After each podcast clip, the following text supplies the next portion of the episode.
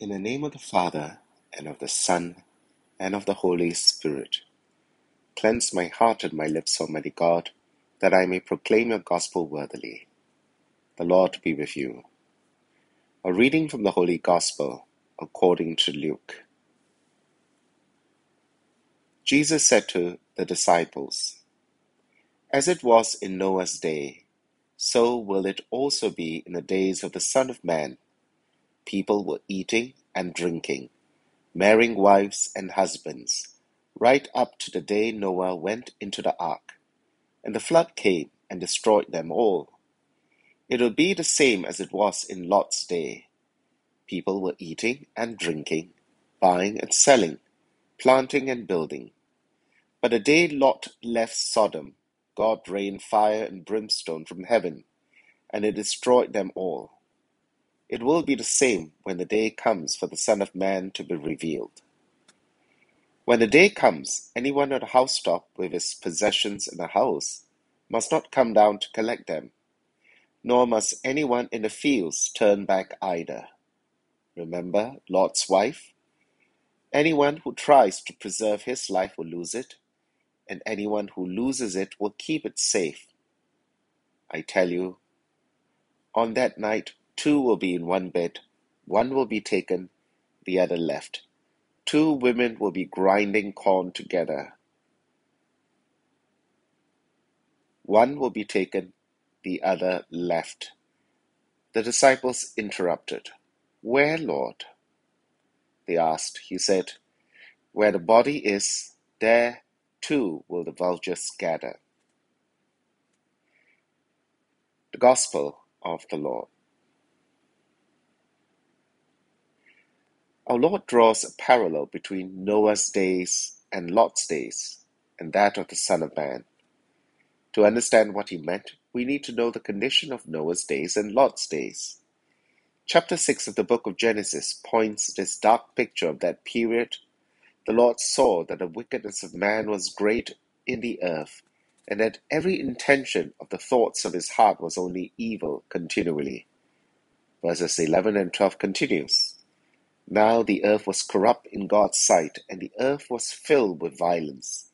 And God saw the earth, and behold, it was corrupt, for all flesh had corrupted Yahweh on the earth. The point which our Lord was trying to derive from this comparison is this He was pointing out that although the people of Noah's day were totally depraved, they were not in the least bit concerned about it. They were carrying on the events of their lives without a single thought of the judgment of God. Noah is a type of messianic figure which prefigures the Lord. He, described, he is described as a preacher of righteousness, 2 Peter, because he had preached to the people about what was coming. In the letter to Hebrews, we are told that they did not believe Noah and were content with their wickedness and idolatry. Their hearts were hard and their ears dull. No one repented, and no one cared to seek God.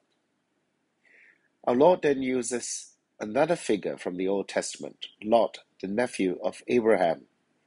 A similar theme is being drawn upon. The depravity of the people of Sodom had blinded them from making the necessary change, changes and preparation for the impending judgment of God and destruction of their city. Lot's wife is thrown in as an additional example of someone holding on to her past sinful ways and refusing to let go in repentance. In both cases, our Lord seeks to apply the fate which the wicked generations of Noah's days and Lot's days to his. It will be the same when the day comes for the Son of Man to be revealed. This passage shows that for his disciples, his coming will be will result in a test of faith. They would need to prepare for that day. When the day comes, they will need to have their priorities in order. They will have to be willing to leave everything behind their homes, their possessions, even their loved ones, in order to obey the call of God. Lot's wife turned back in longing for what she had left behind, and God's judgment fell swiftly upon her.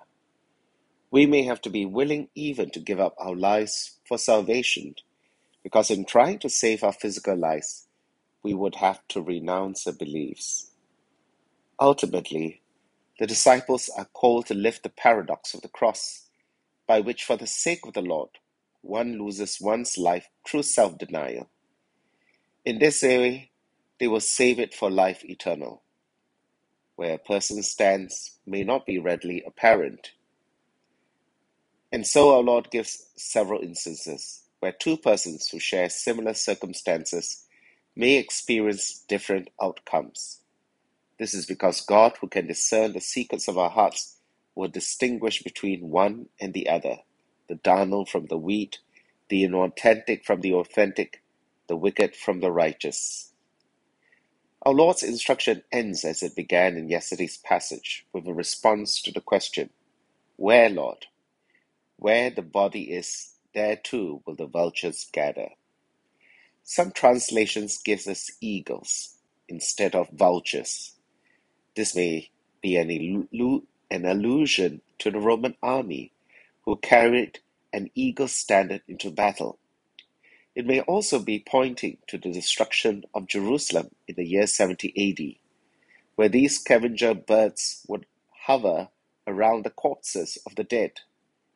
Finally, the text could also be referring to the crucifixion and death of our Lord, which will be raised to glory in the resurrection.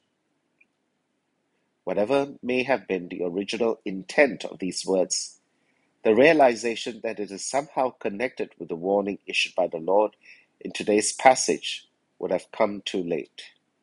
Just as in days of Noah and Lot, the words of our Lord would have fallen on deaf ears to their detriment. May we not make the same mistake. In the name of the Father, and of the Son, and of the Holy Spirit. Amen.